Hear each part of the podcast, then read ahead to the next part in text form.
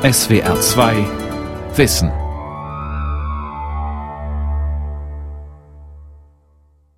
In die Romantik und die Blütenpoesie des Bodensees rauschen die Propeller, knattern die Motoren.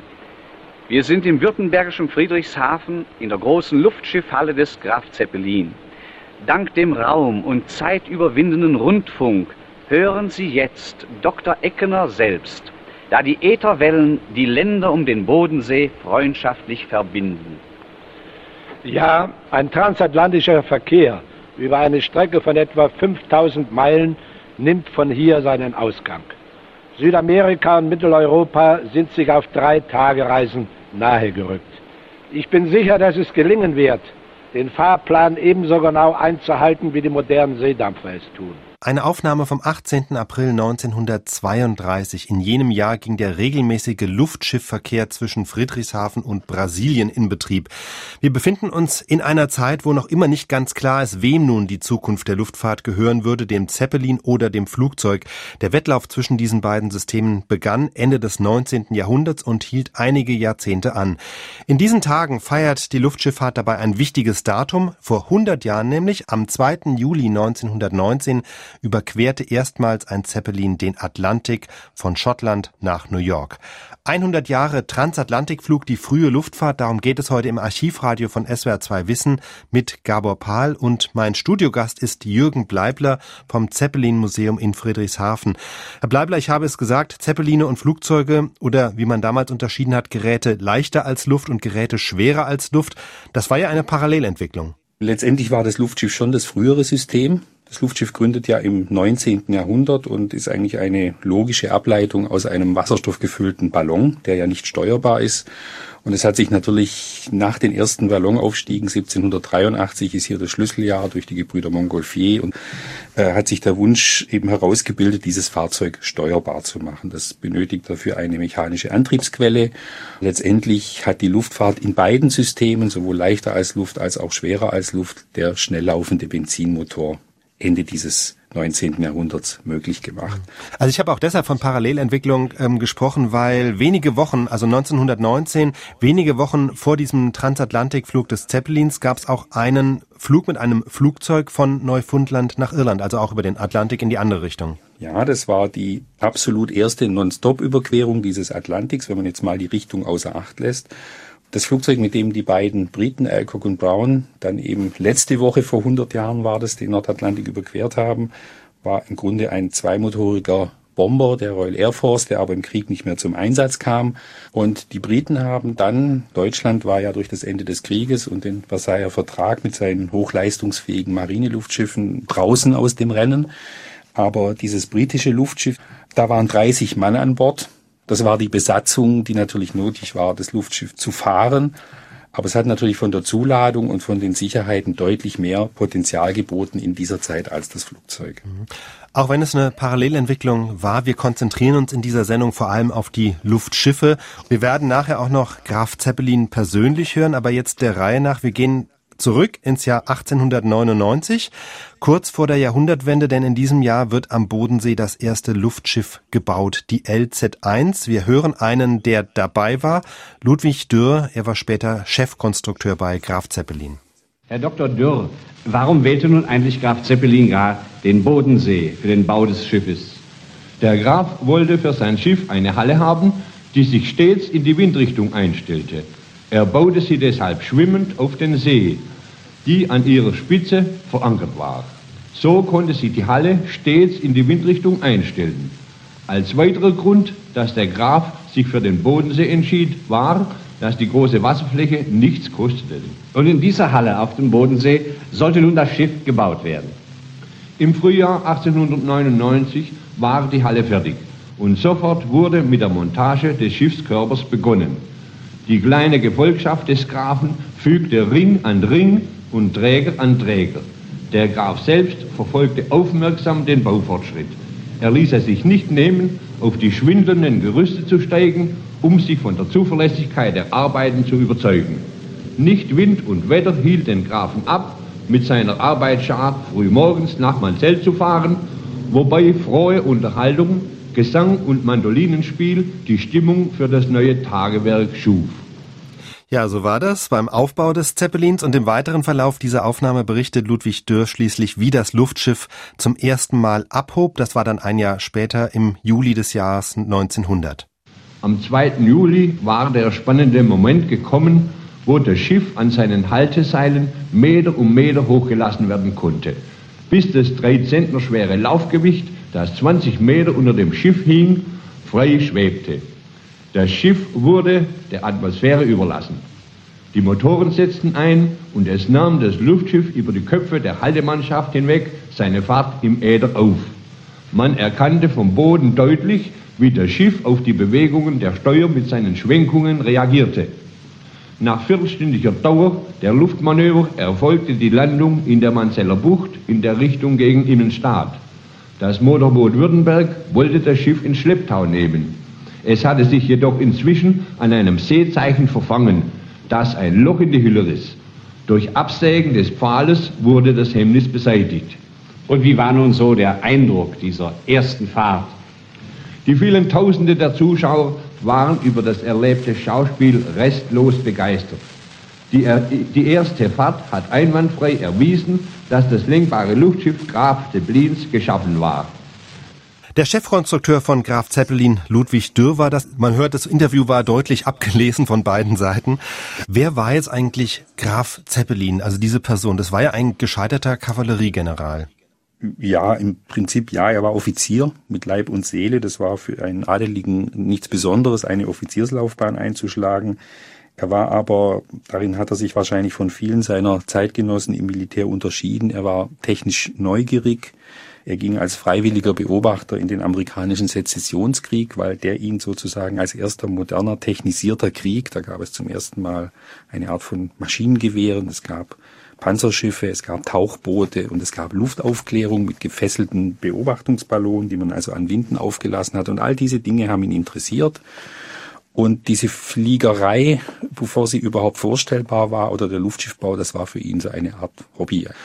Und er wird dann, und das ist jetzt das, was Sie meinen mit dem gescheitert, er wird dann 1891, glaube ich, war es unfreiwillig aus dem Militärdienst verabschiedet. Er war zwischenzeitlich württembergischer Gesandter in Berlin, um sozusagen die Interessen des Königreichs Württemberg im Preußen dominierten Deutschen Reich wahrzunehmen. Er hatte auch sicher Feinde und Gegner und er wird dann nach einem Manöver, weil er wieder ein neues Kommando will, quasi aus dem Dienst komplimentiert und geht in unfreiwillige Frührente mit 53 oder so. Und jetzt ist es für ihn natürlich auch eine persönliche Zurücksetzung und jetzt nimmt er sozusagen diese Pläne, es hat sich auch viel getan, gerade in der Motorenentwicklung und in der Materialtechnik, holt er aus der Schublade und macht daraus eine persönliche, aber auch eine nationale große Aufgabe. Er will dem Deutschen Reich äh, ein überlegenes Waffensystem in der dritten Dimension schenken. Wir haben jetzt von Ludwig Dürr eben über diesen ersten Aufstieg der LZ1 gehört und nach diesem Jungfernflug steht Graf Zeppelin unter Druck. Er braucht weiter Geld. Die Reichsregierung will ihm aber nur dann weitere Mittel bewilligen, wenn er Erfolge zeigt. Und das heißt konkret, das Luftschiff soll 24 Stunden am Stück in der Luft bleiben und an den Ausgangsort zurückkehren. Also startet am 4. August 1908 die LZ4 von Friedrichshafen den Rhein hinunter zunächst nach Basel, dann übers Rheintal weiter nach Straßburg und Mainz und erreicht schließlich am nächsten Morgen Stuttgart und schließlich Echterdingen. Das war erst eine Sensation, aus der dann ein großes Unglück wurde. Wir hören eine Augenzeugin aufgenommen im Jahr 1983, die diesen Sommertag 1908 noch miterlebt hat dieses helle Traumschiff über Stuttgart, wie das dann immer näher kam und näher kam, beinahe übers Dach rüber von uns nach Echterdingen auf. Ne? Und wir waren zuerst erst, äh, ganz andächtig und nachher haben wir gejubelt. Und dann gingen wir runter zum Frühstück. Wir haben gedacht, das war doch wunderbar. Es war eine Zeit, wo es keine Sensationen gab, sonst eine ruhige Zeit. Und kaum haben wir gefrühstückt gehabt, hat es geheißen, der Zeppelin ist gelandet in Estring. Und wir uns gar nicht glauben können. Und gesagt, wir haben uns angezogen, nichts für die Straßenbahn, da hat es keine Auto gegeben, hat es kaum ein Telefon gegeben. Nicht? Und lauf und äh, habe dann den Zeppelin da gesehen. Viele Menschen schon auch. Auf einmal bewegt er sich Und, und da kam ein bisschen Wind auf und dann ist er in die Höhe gegangen und wir haben uns alle ein bisschen gebückt. Vielleicht in zehn Meter ist noch ein Mann abgesprungen, jedenfalls Ingenieur oder so. Nicht? Und das ganze Zeppelin ging in Flammen auf. Das war also unglaublich. Der ganze Zeppelin fiel runter, das ganze Gestell. Geweint hat man teilweise. Nicht? Wir haben gefragt, wo ist der Zeppelin, Graf Zeppelin, nicht? wo ist er? Und, äh, und dann kam er daher. Dann kam er daher, der Graf Zeppelin, bestürzt, aber nicht verzagt. Was würde heute passieren, wenn es zu einer vergleichbaren Katastrophe kommt? Wir hätten Sondersendungen, die neue Technologie würde sofort in Frage gestellt. So war es damals nicht. Im Gegenteil, noch am Unglücksort in Echterdingen fangen Zeppelin-Fans an, Spenden zu sammeln und es kommt zu einer riesigen, heute würde man sagen, Crowdfunding-Aktion, Herr Bleibler.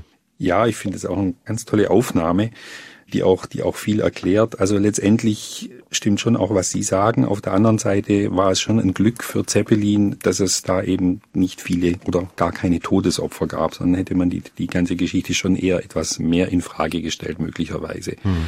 Was in dem Interview rauskommt, dass das Ganze von einer unglaublichen nationalen und auch im Kaiserreich nationalistisch aufgeladenen Euphorie getragen war.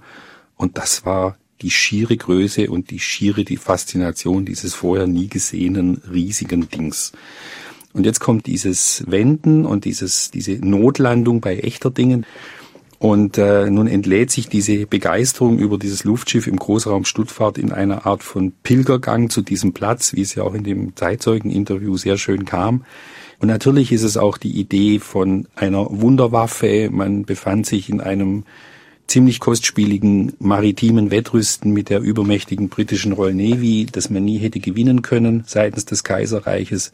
Und hier entsteht in einer dritten Dimension etwas, wovon man denkt, darauf hat man ein Monopol auf absehbare Zeit durch Kraft Zeppelin und durch dieses riesige Luftschiff.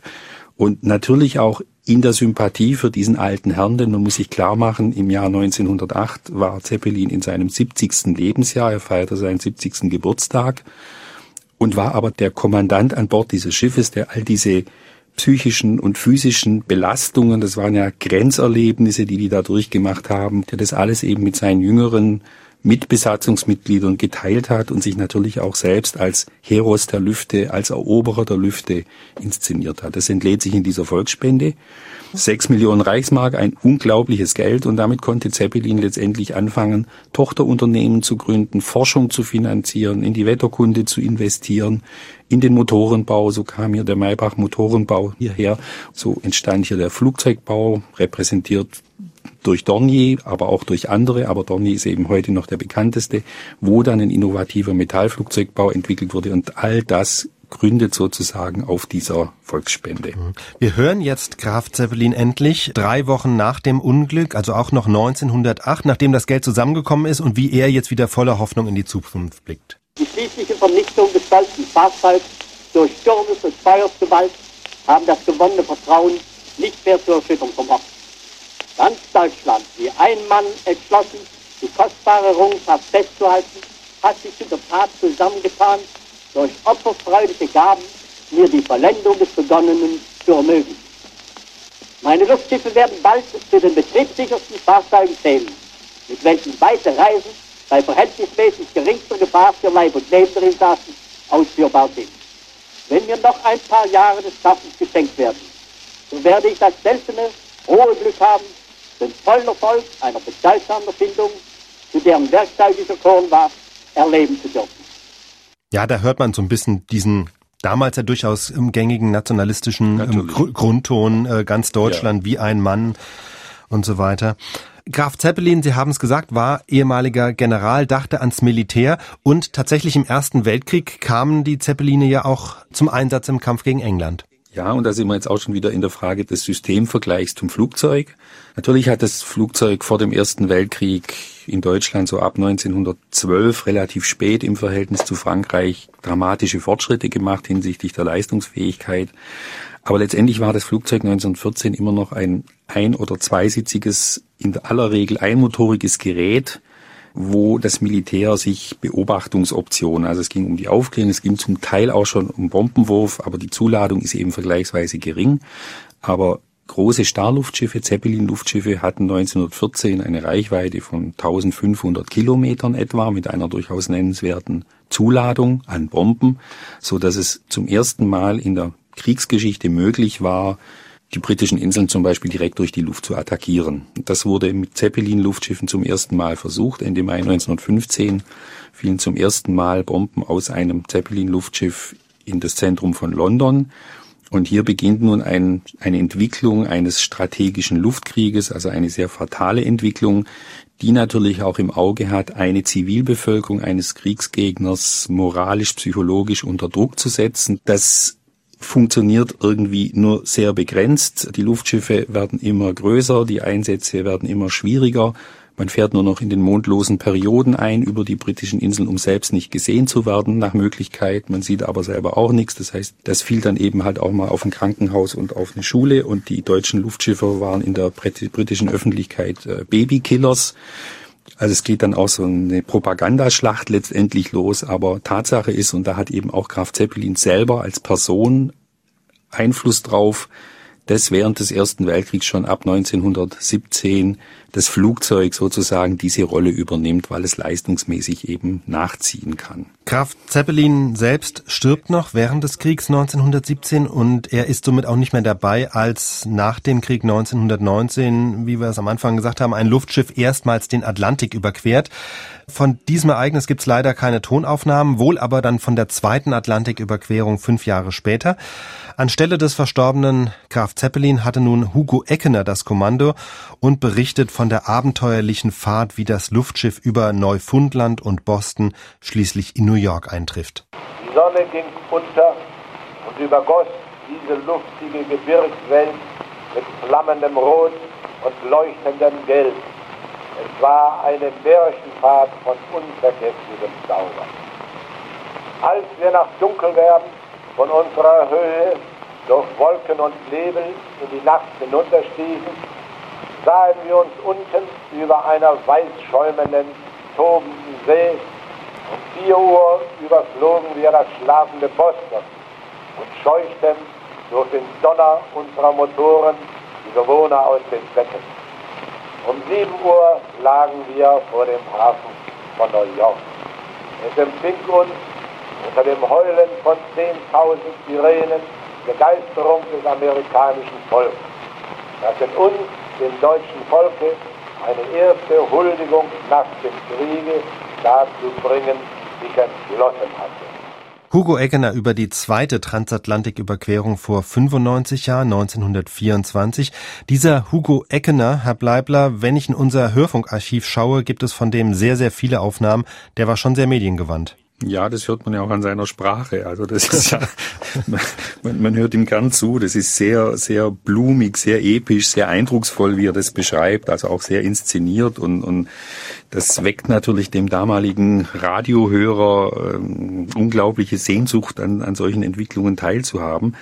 Und Eckener hat eben auch erkannt, als einer der wenigen, er wurde da innenpolitisch auch angegriffen dafür, dass ein Luftverkehr letztendlich etwas ist, was auf internationalen Kooperationen nur basieren kann und nicht auf nationalistisch eingeengtem Denken. Und was Eckener nun sehr virtuos gemacht hat, er baute diesen LZ 126, das wäre auch politisch gar nicht anders möglich gewesen, als Passagierluftschiff. Und es waren amerikanische Offiziere als Passagiere an Bord, Abnahmeoffiziere. Und er führte sozusagen auch durch diese Bilder, es gab auch Filmaufnahmen über der Skyline von New York und dem Hafen, die dann in die Wochenschaukinos liefen. Und das sind gesuchte Emotionen und gesuchte Bilder, um einer Öffentlichkeit, vor allem auch in Amerika, zu zeigen, was für Möglichkeiten so ein Verkehr bieten konnte. Jetzt kommen wir ins Jahr 1929, also nochmal fünf Jahre später als diese zweite Transatlantiküberquerung, die erste Weltumfahrung eines Zeppelins, wieder unter der Leitung von Hugo Eckener. Und mit dieser Weltumfahrung, das sagte Eckener später mal in einem Interview, wollte er sowohl die Leistungsfähigkeit des Luftschiffs unter Beweis stellen, als auch weitere Navigationserfahrungen sammeln. Eine Fahrt um die Welt, auf der wir mehrere Kontinente und Meere zu überqueren haben würden, schien mir in beiden Beziehungen besonders wertvoll und ergebnisreich werden zu müssen. Ja, weshalb wählten Sie nun scheinbar den scheinbar ungewöhnlichen und langen Weg über Nordsibirien? Es gibt drei Wege. Der erste führt südlich von den hohen Gebirgen Mittelasiens über Persien, Vorder- und Hinterindien. Er ist aber sehr weit, fast 15.000 Kilometer lang. Er schied deshalb von vornherein aus der Betrachtung aus. Der zweite Weg, der kürzeste, führt über den Baikalsee und weiter über die Mandschurei direkt nach Japan. Aber er ist im Hochsommer fast ungangbar. Der dritte Weg führt über Nordsibirien. Er ist gar nicht viel länger als der zweite Weg und führt im Hochsommer zumeist durch Gebiete schönen Wetters und mit klarem Himmel. So wählten wir diesen Weg, der uns auf dem größten Kugelkreis bis Jakutsk brachte, von wo wir dann nach Süden auf Japan zu abschwenkten. Hat nun diese Fahrt über Nordsibirien Ihnen größere Eindrücke vermittelt? Ich darf wohl sagen, dass es die großartigste Fahrt war, die wir je mit dem Graf Zeppelin machten. Endlose Wälder, Sümpfe und Flussstrecken breiteten sich unter uns, die einen überwältigenden Begriff von dem fantastischen Waldreichtum jener Gebiete sowie auch von dem Fisch- und Wildreichtum gaben, die jene Gebiete offenbar bergen müssen. Als wir östlich von Jakutsk das Ochotskische Meer erreicht hatten, hatten wir noch so viel Brennstoff, dass ich einen Moment schwankte, ob ich nicht diese Fahrt direkt bis San Francisco fortsetzen und auf eine Landung in Japan verzichten sollte. Wir hätten so den Flug von Friedrichshafen bis nach San Francisco in fünf bis fünfeinhalb Tagen durchführen können. Ich wies dann aber diesen Gedanken sehr schnell ab, um keine Enttäuschung in Japan hervorzurufen, wo man uns mit ungeheurer Spannung erwartete. Ja, also wo Hugo Eckener und der Zeppelin hinkamen, waren die Menschen begeistert.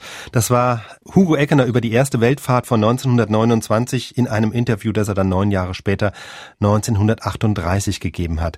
Fürs Militär waren die Zeppeline seit dem Ersten Weltkrieg weitgehend uninteressant geworden, bis auf ein paar Ausnahmen, von denen Sie gesprochen haben. Deshalb setzt Eckener auf die zivile Luftfahrt. In den 30er Jahren kam es auch zu einem Regelbetrieb im Luftverkehr zwischen Amerika und Europa, Herr Bleibler. Die Machtübernahme durch die Nazis hat daran erstmal nichts geändert. Nein, ganz im Gegenteil.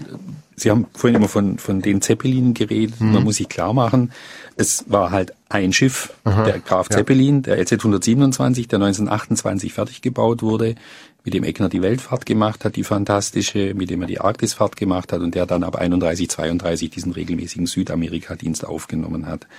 Das Schiff hatte eine Besatzung von 40 Mann und konnte 20 Passagiere befördern, also wirtschaftlich ein schwieriges Thema. Um da einen Schritt weiter zu gehen, wollte er dann unbedingt einen regelmäßigen Fahrdienst aufmachen. Dazu hat er sich den Südatlantik ausgeguckt aber letztendlich das große Ziel Eckeners war der Nordatlantik und davor wurde dann ab 1929 begonnen, ein neues, deutlich größeres Schiff zu entwickeln. Und das wurde dann die LZ 129 Hindenburg, die 1936 fertiggestellt wurde, die dann auch nach Südamerika fuhr, aber die letztendlich von ihrer Auslegung vor allem für diesen sehr lukrativen Nordatlantikmarkt wo auch die härteste Konkurrenz war, weil hier die schnellsten Schiffe unterwegs waren. Und mit dieser Hindenburg gelang es dann ab 36 die Fahrzeiten der schnellsten ähm, Luxusliner, also die Queen Mary oder die Normandie, die da fuhren, deren Fahrzeiten äh, gut zu halbieren. Aber die Hindenburg fuhr ja bekanntermaßen im Grunde nur ein Jahr, hm. weil sie ja im Mai 37 in Lakehurst verbrannt ist. So, genau darauf kommen wir jetzt zu sprechen, auf diese große Katastrophe von Lakehurst 1937. Äh, Lakehurst liegt bei New York. Die Hindenburg war das größte Luftschiff überhaupt und hatte ja zunächst mal eine relativ ruhig verlaufende Linienfahrt von Frankfurt am Main über den Atlantik hinter sich. 97 Personen sind an Bord. An der amerikanischen Küste gibt es dann aber eine Gewitterwarnung, dadurch verzögert sich die Landung und als der Zeppelin dann Lakehurst erreicht, entzündet sich der Wasserstoff im hinteren Teil des Luftschiffs. Es sank zu Boden und durch die Flammen entzündet sich schließlich auch der Dieselkraftstoff, mit dem der Motor betrieben wird. Von dieser Katastrophe existiert die berühmte Live-Reportage von Herbert Morrison, der eigentlich über eine glückliche Landung berichten will und plötzlich in völlige Verzweiflung gerät. Und diese Verzweiflung wird spürbar in diesem folgenden Bericht, auch wenn Sie den englischen Worten vielleicht nicht immer folgen können. It's starting to rain again. The rain had uh, up a little bit. The back motors of the ship are just holding it uh, just enough to keep it from. It bursts into flame. It bursts into flame and it's falling. It's crashing. Watch it. Watch it. Watch it. Get out of the way. Get out of the way. Get it started. Get it started. It's flying and it's crashing. It's rising terrible. Oh my, get out of the way, please. It's burning, bursting into flames, and, and it's falling on the mooring mast and all the folks between it. This is terrible. This is one of the worst catastrophes in the world. Oh, it's, it's, it's this place is 20, oh, four or five hundred feet into the sky. It, it's a terrific crash, ladies and gentlemen. The smoke and the flames now, and the flame is crashing to the ground, not quite to the mooring mast. All the humanity and all the passengers screaming around here honestly, I, I can hardly breathe. I, am going to step inside where I cannot see it. Charlie, that's terrible. I, I, listen, folks, I, I'm going to have to stop for a minute because I've lost my voice. This is the worst thing I've ever witnessed. Das sei das Furchtbarste, was er je erlebt habe, sagt Herbert Morrison noch, bevor er das Aufnahmegerät erstmal abschaltet. Bei dieser Katastrophe kommen 35 Menschen ums Leben. Bei dieser Explosion, Herr Bleibler, bedeutete Lakehurst dann erstmal das Aus für die Luftschifffahrt? Naja, Sie haben vorhin gesagt, das größte Luftschiff, das je gebaut wurde. Es gab noch ein Schwesterschiff, den LZ 130, der dann wieder Graf Zeppelin hieß. Wichtig ist zu sagen, dass eben das Luftschiff Hindenburg eben auch für Propagandafahrten eingesetzt wurde, also ein Auftritte über 36 über dem Olympiastadion, äh, über Reichsparteitagen, bei einer Wahlpropagandafahrt im März 36 mit äh, beiden Schiffen. Aber letztendlich geht das Schiff dann in den, in den Fahrbetrieb und diese Katastrophe ist das Ende eines kommerziellen Passagierverkehrs mit Zeppelin-Luftschiffen.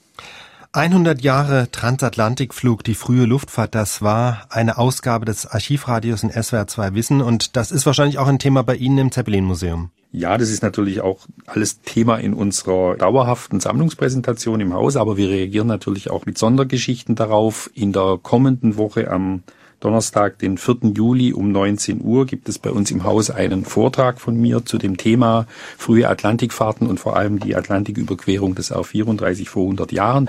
Und wir bereiten gerade eine große Ausstellung zu diesem Thema vor. Im Mittelpunkt steht die Frage, welche Rolle spielt das Luftschiff bei der Entwicklung eines transatlantischen Luftverkehrs bis heute? Und was bedeutet überhaupt heute transatlantischer Luftverkehr auch mit den Fragen der mhm. Verkehr wird immer mehr. Wo, wo soll das alles hin? Also wir stellen dann eben auch diese Zukunftsfrage und diese Ausstellung eröffnet Anfang Dezember und läuft bis Anfang Mai kommenden Jahres dann. Also vor 100 Jahren der erste Transatlantikflug und 50 Jahre später schon die Mondlandung. Auch dieses Jubiläum feiern wir ja, ja. demnächst. Und dazu gibt es bereits einiges bei uns im Archivradio. Wir haben das aber nochmal auf der Webseite zu dieser Sendung verlinkt. Die meisten Töne dieser Sendung und viele andere mehr zum Thema frühe Luftfahrt finden Sie auf unserer Archivradioseite unter archivradio.de sowie im SWR2 Archivradio Podcast. Für die einordnenden Informationen bedanke ich mich bei Jürgen Bleibler vom Zeppelin Museum in Friedrichshafen. Mein Name ist Gabor Pahl.